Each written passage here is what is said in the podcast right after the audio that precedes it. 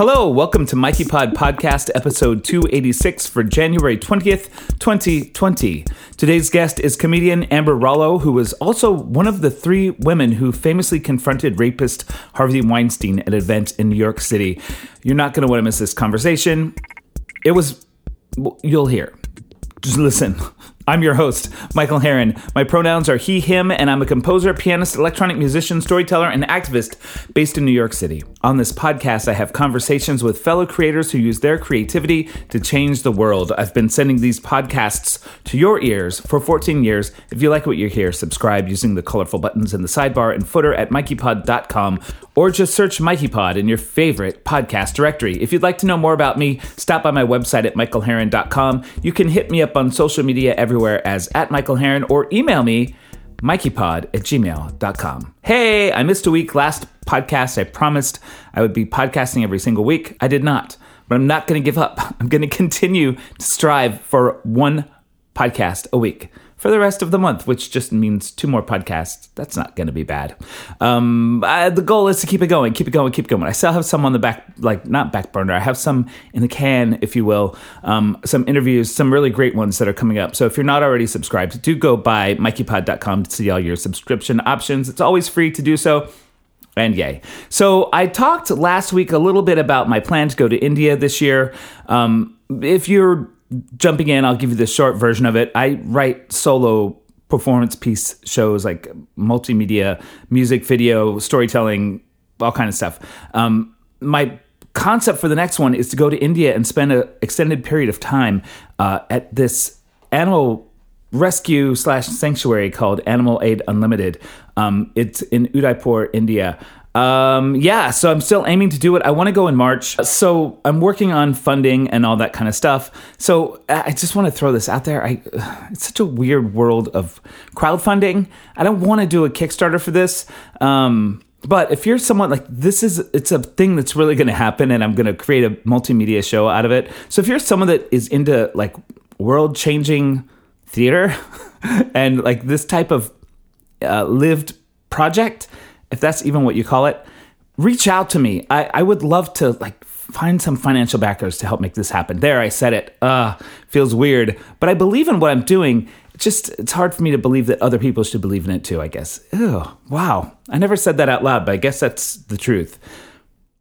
That's all I got. Those are my check-ins. Um, I think we should get on some music. I, my friend Lauren Mall, who you probably heard on the podcast, um, if you didn't, episode 253 is the episode where I talked to her about her album Apologies from Men.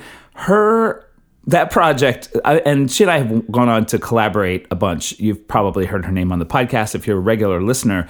Um, she did an album called Apologies for Men, where she took apologies from these um, sexual abusing men and turned them into songs. So I thought it'd be a perfect time to play one of her tracks. This is called The Culture Then. Oh my gosh, I forgot my thing. Hold on. Here's my other self plug. It'll be quick. This podcast is brought to you by my subscribers on Patreon, who, in addition to the warm feeling of knowing they are co creating with me, also get lots of perks zines, free downloads, merch, discounts, and exclusive patron only podcasts. Check out patreon.com slash Michael Herron for more info.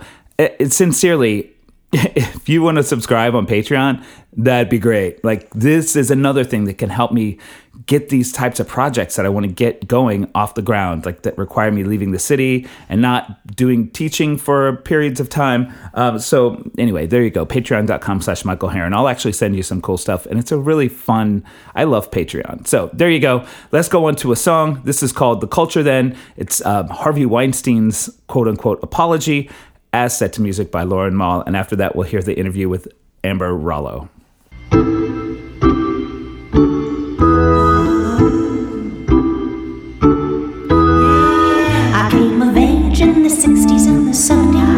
when all the rules about behavior and workplaces were different. That was the culture then. Ow, ow. I have since learned it's not an excuse.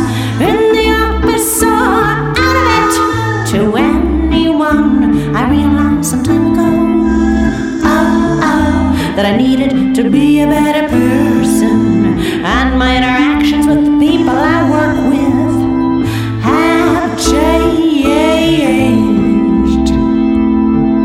But that was the culture then. That was the culture then. I have since learned that it's not an excuse, but that was the culture then. I appreciate the way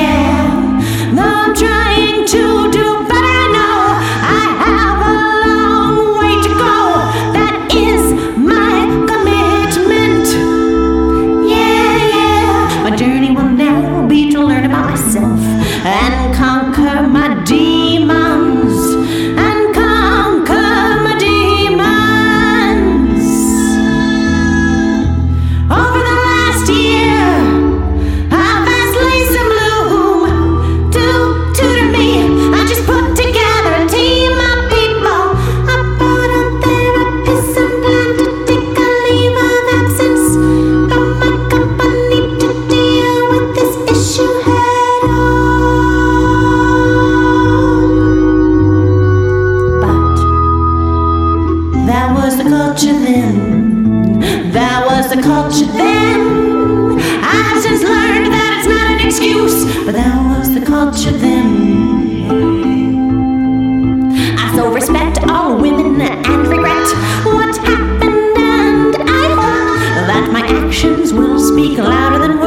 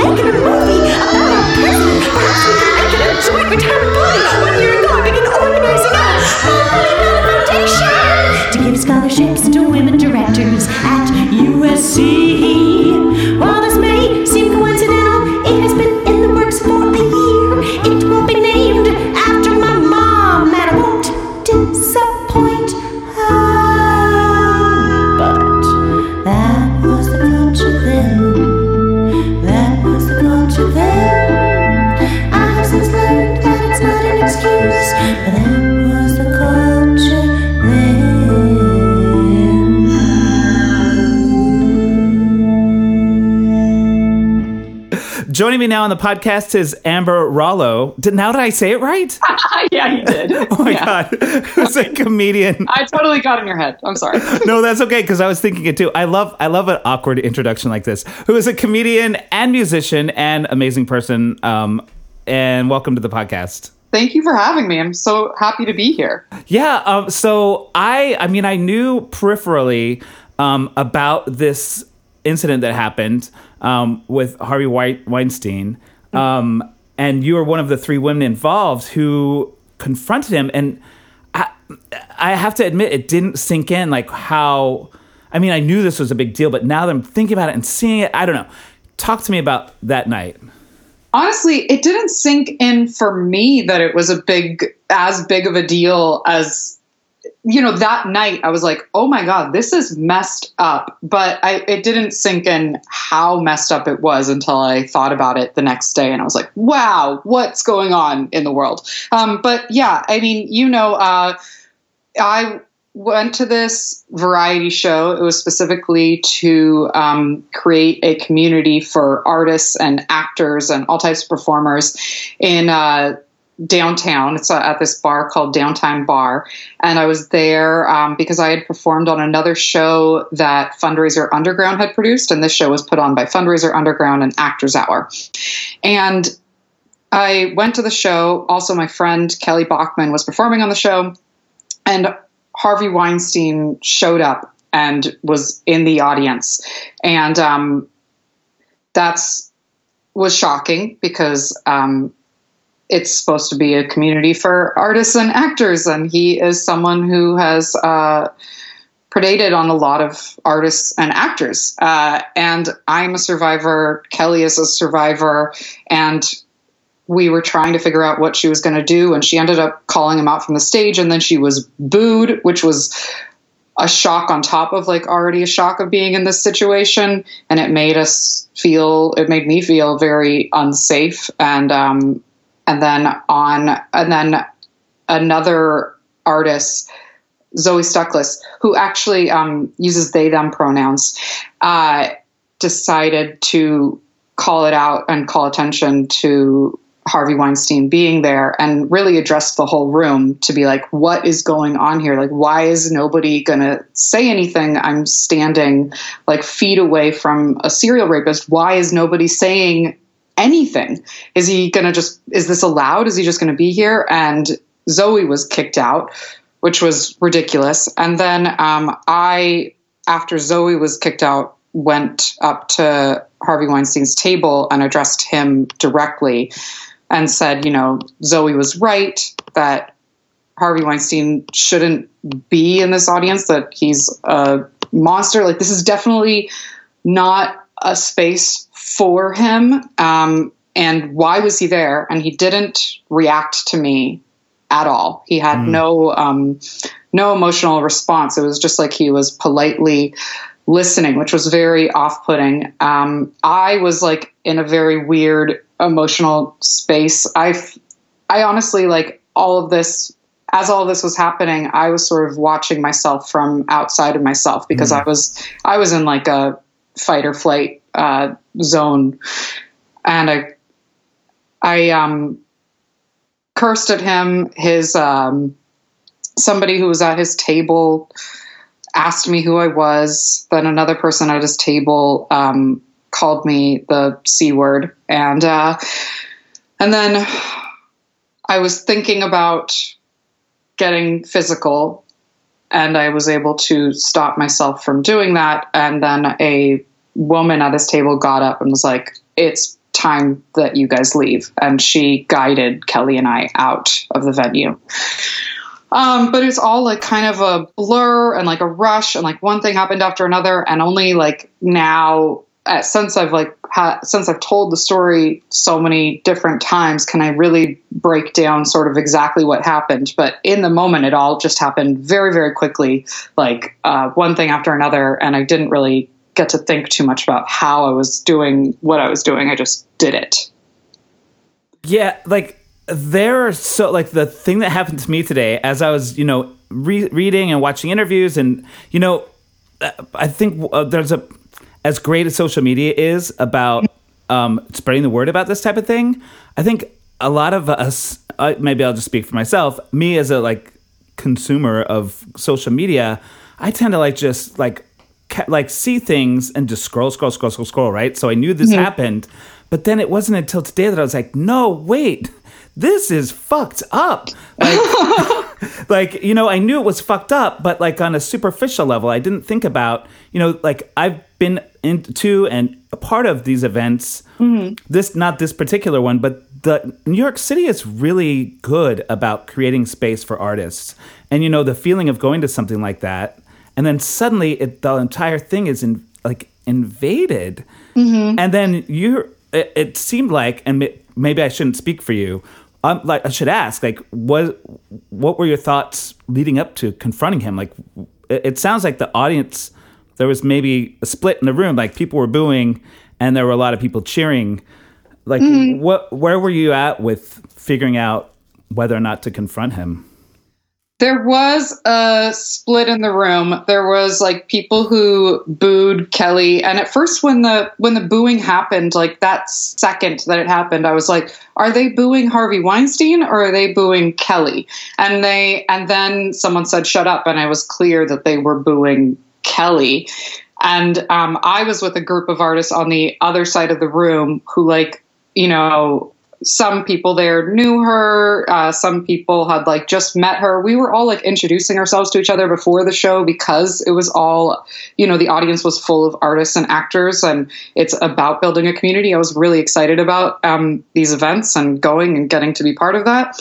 Um, it was very split. Uh, and then there was also a third section of people who seemed to not understand what was happening until later. Like they didn't know who Kelly meant in her performance because she didn't name, she didn't say Harvey Weinstein. Um, so there was a there was people who were with Harvey Weinstein. There was people who were. Um, you know, for Kelly and against Harvey Weinstein, and then there was people that were just unaware of what was going on and just sort of watching a variety show until Zoe spoke up and then I spoke up and then people started realizing, oh, shit, something real is happening right now. Um, and I decided to, I honestly, I, I couldn't really help the urge to confront him. It just sort of like, uh, we had to pass him. So we, um, Kelly performed, then there was a few other performers, and we were sort of just huddled in a corner, just like trying to figure out what was going on um, and make a game plan. And uh, the reason we're making a game plan is because Harvey Weinstein's table was on the way out. Like you had to pass directly in front of him in order to leave. And we already were like, okay, well, this audience is not totally uh, with us or supportive of what Kelly just did, and we didn't feel safe. And so um, we were like, okay, what are we going to do? And then we decided to leave at intermission. And I couldn't pass by that table and not address the fact that, yeah, this this man should not be here. I um, I just I couldn't not say something. They had to know that this is absolutely unacceptable.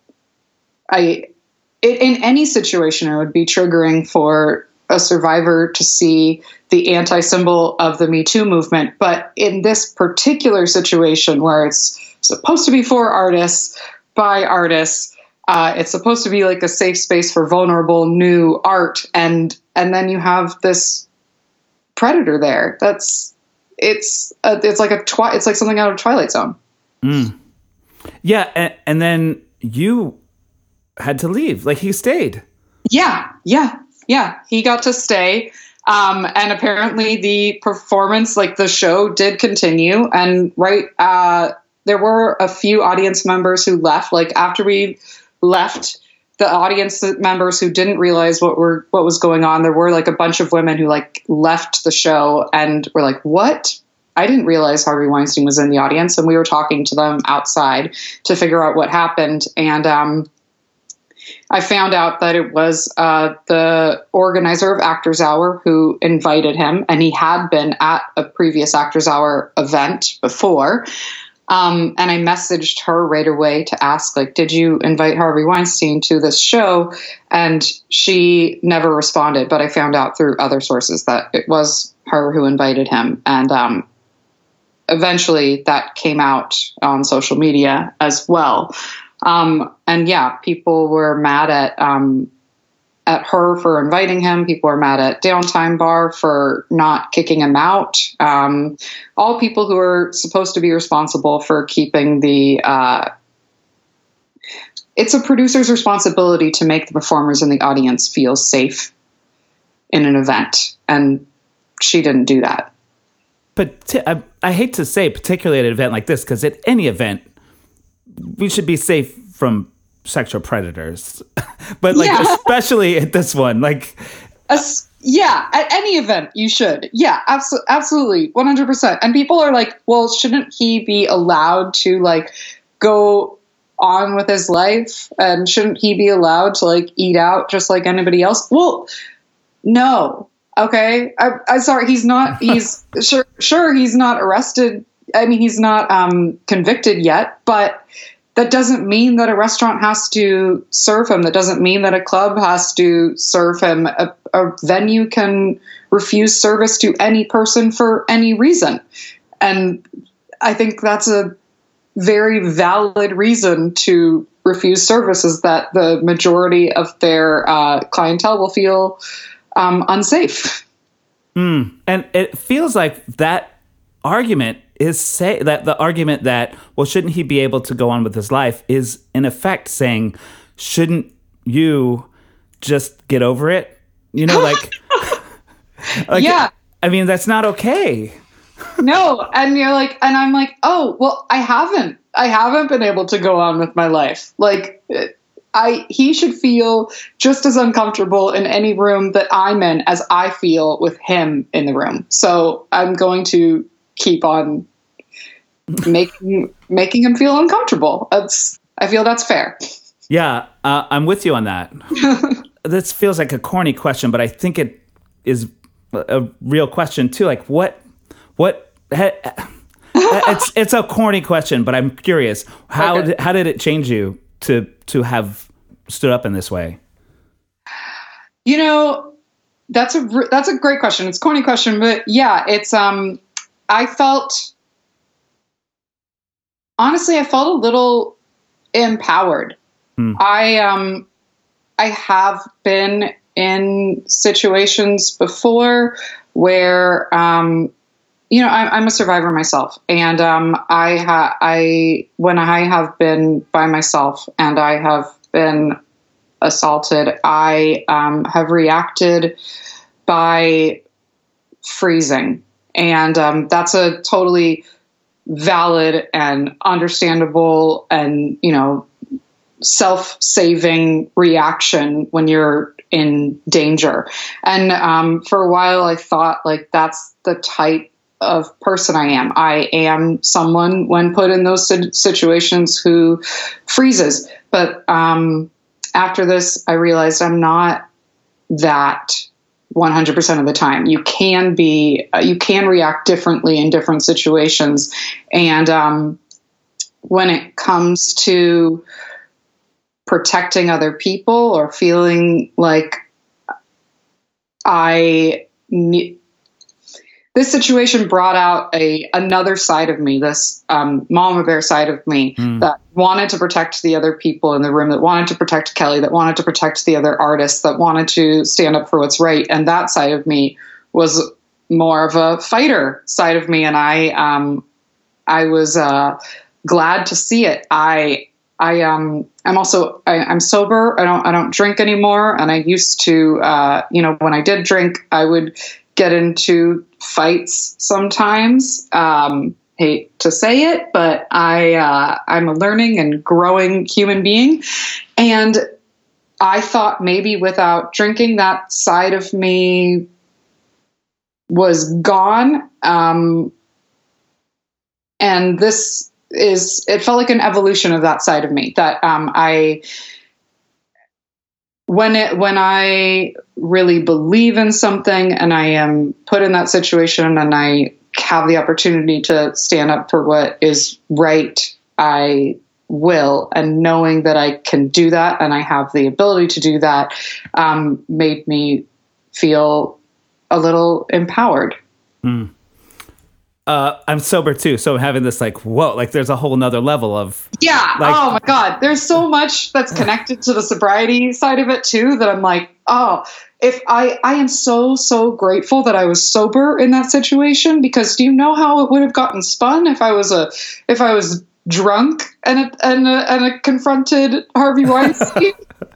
do you know like how I would have uh, lunged across the table and strangled him, and that would have been spun in a whole another way? Um, so I was glad I uh, was sober at that moment. Yeah, and that like uh, that level of using and drinking and having that like process of like, oh, uh, if I stop drinking, I'm not gonna do X, Y, Z, like all the different things I'm not gonna be able to be anymore.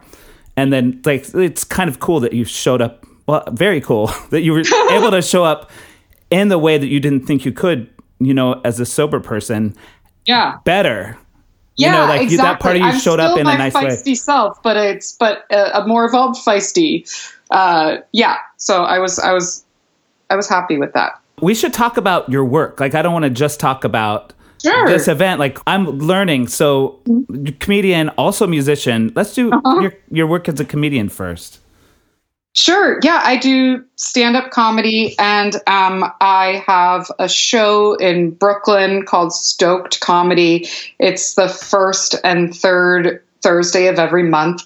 And actually, um, Kelly Bachman is one of my co hosts. I have uh, three other co hosts Kelly Bachman, Davidson Boswell, and Julie Pinheiro. Uh, originally, a show that I started by myself, but I. Um, I don't know. I got lonely. I wanted friends with me all the Yeah. time, so I brought them in. Um, and it's a stand-up showcase where we bring in the, you know, our favorite comedians uh, twice a month and do it in a weird back room in Brooklyn. And uh, there's like a lot of strange alt comedy that we have there, and the audience seems to really love it. It's a really like loving and warm room where I feel like we can all try our newest and weirdest stuff, and the audience is um, for it and supportive.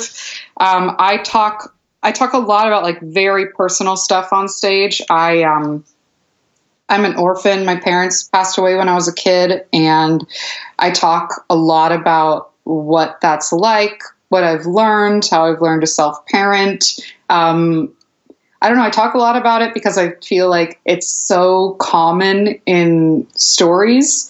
Like if you think about like all the princesses and all the superheroes, they're all orphans in some capacity, Mhm. and um, and that's interesting to me. And it's it's weird to me that people are so uncomfortable when you talk about death in person, but they're so uh, very comfortable with it in in movies and fiction. And um, why is that? Uh, so the way uh, I think the way I deal with a lot of personal things is through talking about it on stage. Obviously, I talk about it first off stage with my therapist and I journal about it and I meditate on it. but then I do talk about it on stage. Um, and I, I, I like it. Stand up is like evolving right now to be a very personal art form. I think everyone's realizing that we are the, um, when you perform stand up, you are the object and the subject. You're the writer and the performer and the director. Um, and it's like a very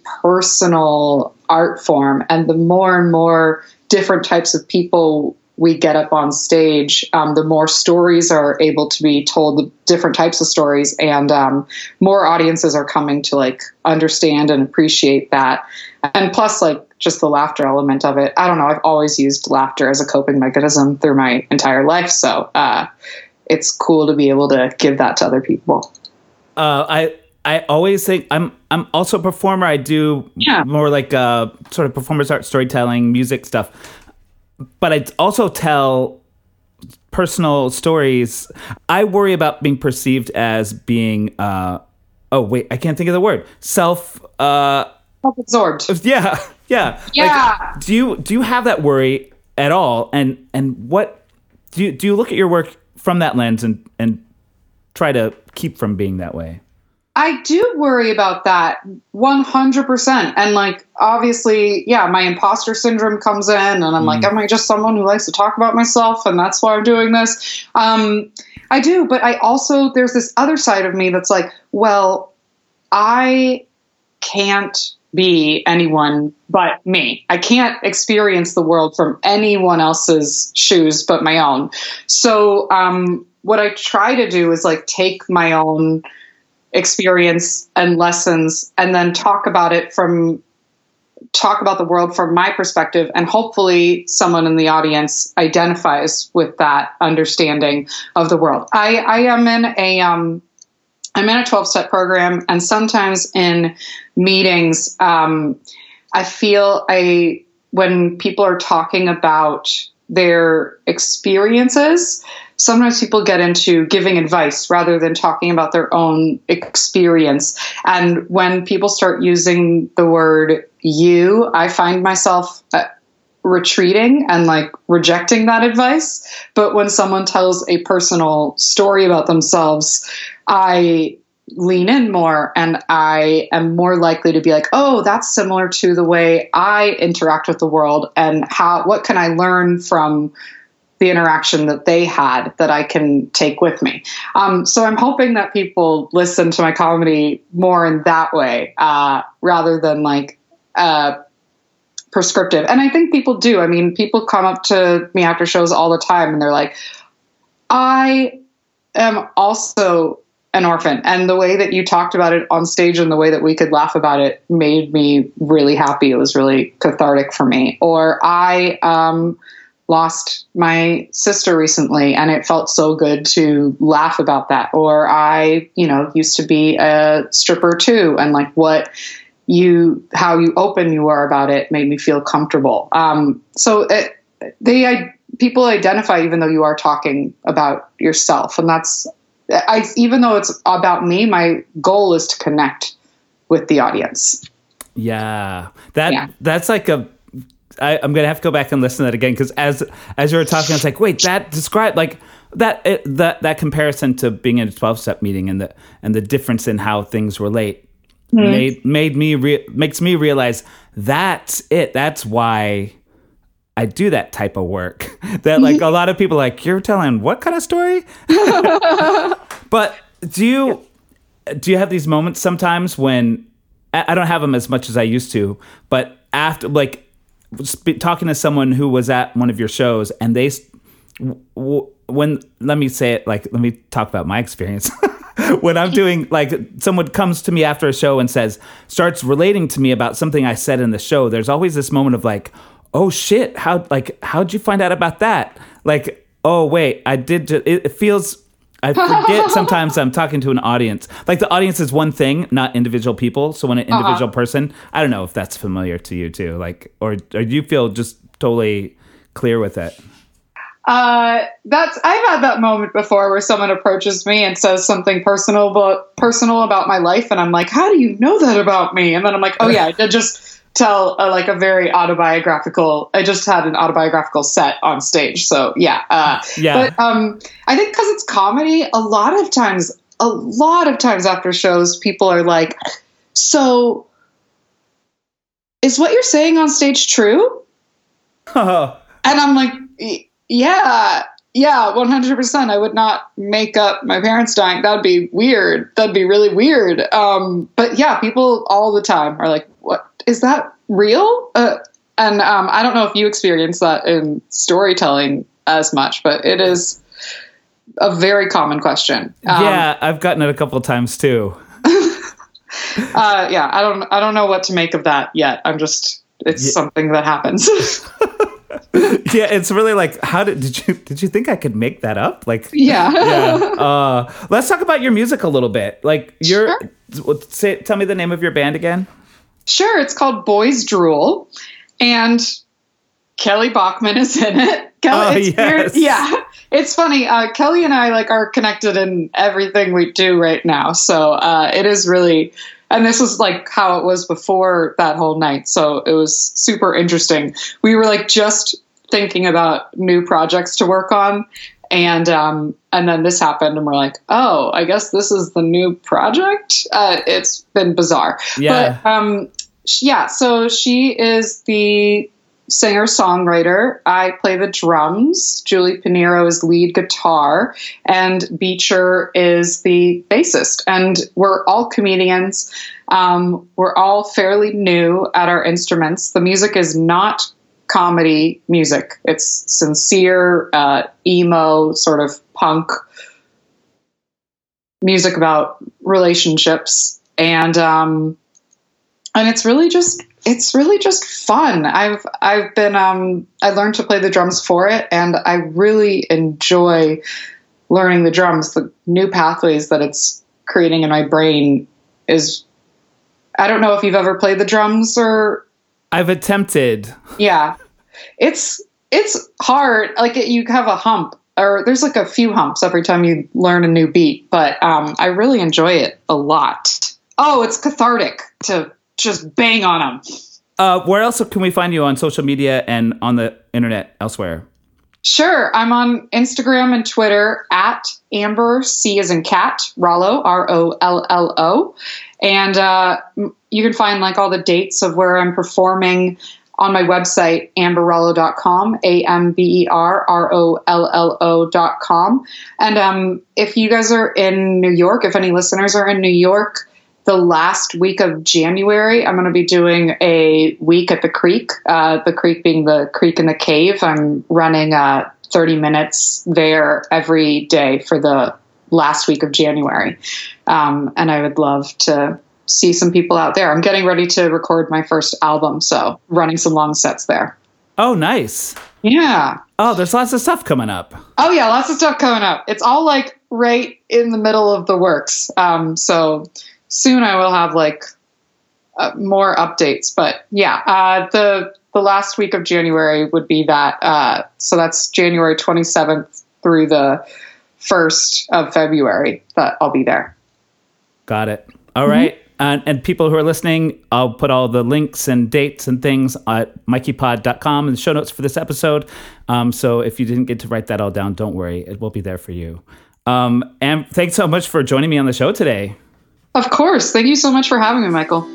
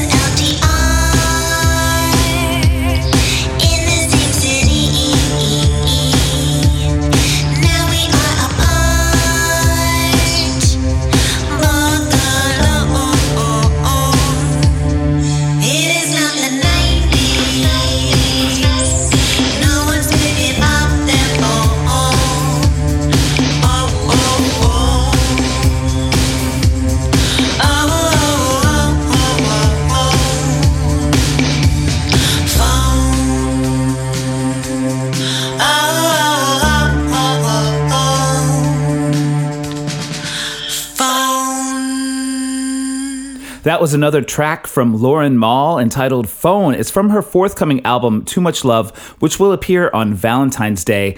Check mikeypod.com for links for these artists. My whole goal in doing this, well, I guess a couple of goals of doing this podcast. One is to share with you artists that I love, talk about this process of being an independent artist, creator, all the different things that we do. And it would really like help make the cycle complete if you would go and follow up and investigate these artists. Um, I'm sure Lauren would love a download or a click on her video for phone, which you can find in Vimeo. Check out her website. Check out uh, Amber Rollo, all the other artists I feature. Check out my stuff. It's fun. Like they're independent creators all over like us, and we would love it if you would investigate our stuff and dig deeper. So, all of that said, thank you for listening to this podcast because that's something that I love and I see that people download it and listen to it. Sometimes they leave reviews at Apple Music or Stitcher or any of those places. Sometimes they don't.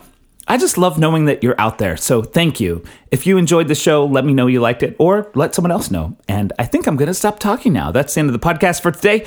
Talk to you next time. Goodbye.